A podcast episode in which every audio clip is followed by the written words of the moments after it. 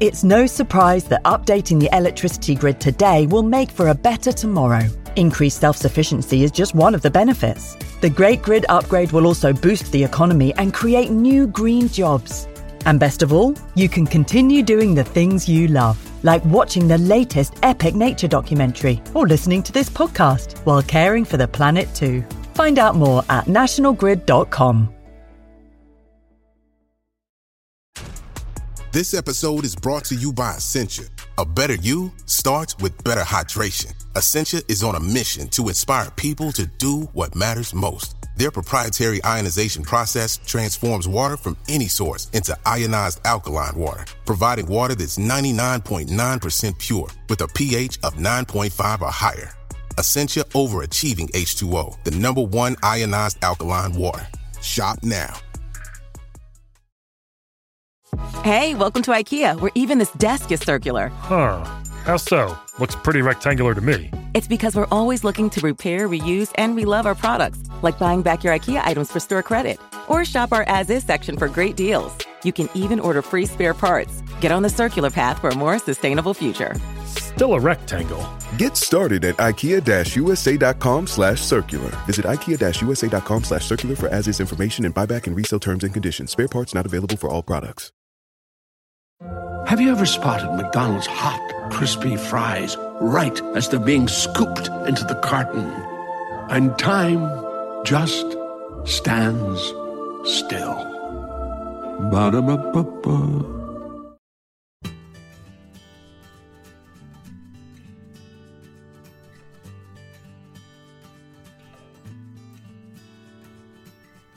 Welcome to the BBC Countryfile Magazine podcast.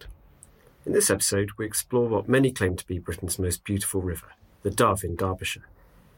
It was first made famous in Izaak Walton's 17th century masterpiece, The Compleat Angler, as one of the finest trout streams in the land, and it remains a honeypot for tourists and walkers today. But not all is well with the River Dove, so we sent our reporter Andrew Griffiths to find out what the problem is. The River Dove is one of England's most famous and beautiful rivers. It rises amidst the bleakness of Axe Edge Moor, above the spa town of Buxton, but then gets progressively more beautiful as it cuts away through the sandstone and then into the spectacular limestone gorge of the Dove Valley, where it forms the border between the counties of Derbyshire and Staffordshire. It eventually flows into the River Trent, then out to sea at the Humber estuary, but it is this stretch through the Derbyshire Dales for which it is most famous. Beresford Dale, Wolfscott Dale, the tiny hamlet of Milldale, and finally Dovedale itself. These are all names well known to the region's many admirers for centuries, whether they be walkers, artists, or fishermen. This is the river where Izaak Walton, who wrote The Compleat Angler, plied his trade in the mid 1600s. There is a fishing house on the riverbank that was built in his honour that still stands today. And both Byron and Wordsworth wrote fondly of the striking limestone formations that line the river's path. All should be perfect in this idyllic scene, but it isn't. The river is in poor ecological health, and the reason is the many small weirs that have been built along it. They are literally choking the life out of it. So take them out, it seems an obvious solution. But there is one problem. These small weirs, or mini waterfalls as many of the valley's two million visitors a year think of them, are one of the reasons the river is so loved. But the National Trust, the Peak District National Park, the Trent Rivers Trust, and the land users have all come together to form a restoration plan. The plan is to remove these weirs and explain why they are doing it to the many people who care so deeply about this valley. I went along to the River Dove to find out exactly why these weirs had to go. Here's Julie Vosnichka, project manager of the Trent Rivers Trust, to tell me just what the problem is when you have a weir like that, it covers up the natural habitat. Yeah. So you've put sto- a stone weir on top of your, the rocks that would have been underneath. The water level's raised, so any beaches and riffles and things are drowned out. And that's habitat that wildlife needs to, li- to live in it. And behind your weirs, you get a lot of silt, you get barely flowing water. And the river then puts down any load of, of stones and particles that it's carrying and just deposits them behind the weirs, and then it can't make the natural um, beaches and pools and things that nature le- needs to thrive in, really. I suppose that what, what we've done is, I mean, it looks lovely and it looks natural as you walk through, but it's a completely artificial environment that we've created, isn't it? It is. It's quite hard to get your head around that because it does look lovely. But if you look at it, it's kind of in a straitjacket. What happens as well when you build a weir is, um, as anyone that's ever built one as a kid will know, the water flows round the side of it, and they've ended up having to put a wall along the side as well. So, so this river, there's a weir, and then as soon as the river gets past the weir, it's got no energy again because it's up to the next weir. So all you've got is walls down the sides, the weirs, and then just flat water in between, like a staircase, really. I suppose, thinking about it, I suppose when they built these weirs, in a way it's like building a time bomb, really, isn't it? Because uh, you don't get the effect straight away. Is that silting up that's behind the weir is cumulative over time. And it's that that's doing the real damage from an ecological point of view, isn't it? Just explain to me again what, what, what, what harm that silt does. And I'm thinking, you know, in terms of the invertebrate life and the fish. And... Yeah. Well, that silt turns the river into a completely different kind of river. You know, if you were to look at this river where we're stood now, this looks like a lowland river. It looks like a slowly flowing lowland river. So there are this creatures... bit of it looks like a canal almost. It does really, and so with that silt covers up the gravels. You haven't got nice clean gravels that fish need to spawn in you haven't got um, variety of flow and things that the that the insects and um, the the fly life that lives in a river needs, and that's what the fish feed off, and the birds feed off that off the insects and the fish. So all of that um, ecology hasn't really got a home that it needs that it needs to have to thrive in.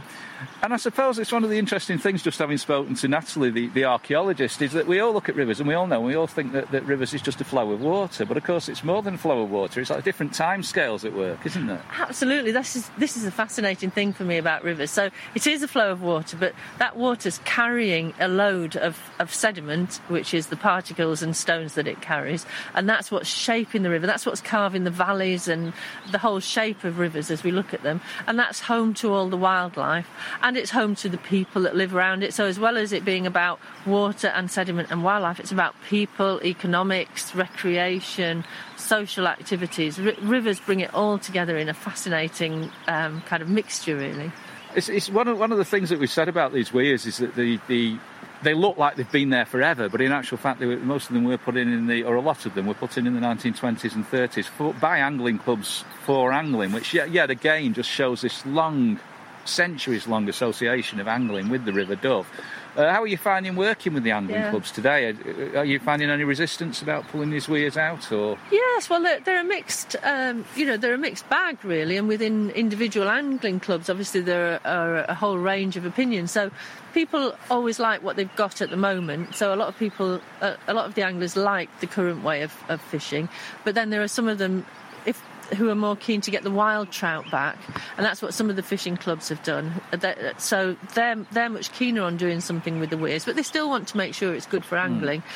Mm. But interestingly, what they're also doing is putting in large pieces of wood and bits of trees so that there's habitat for the fish when they're hmm. young. Because if, if they're wild trout, you then have to provide the habitat they need the habitat for all the different mm. stages of their life, which in these where there's weirs, these were put in so that fish could be grown in a hatchery or a fish farm and brought to the river and put mm. in. So you don't need that habitat for them to spawn in and for them to be protected as, as really young fish. All being well, it's a long-term project, this, isn't it? Yeah. What, what kind of what kind of time scale are you looking over? 10 or 20 years, probably. So, so you're not you're not going to have anybody reaching for the smelling salts when they come down and suddenly say that the weirs are all gone overnight. no, no. There's there, we found that there are 177 of them, so there's plenty to go at. There's 177 weirs. 177 in, in how long? In 11 kilometres. In 11 so, kilometres. You know, in some places like where we're standing here, they're they're only 50 yards apart or something like that. Um, so there are plenty to go at, and there are ones where there are quicker wins where people aren't as concerned about it. So our aim is to start with the ones that are where we can get the most agreement, to do a lot of research on it, to to check that we're doing the right things, and then begin to influence people in, where there's a bit more um, hesit- hesitancy about it. So in 20 years' time, all goes well.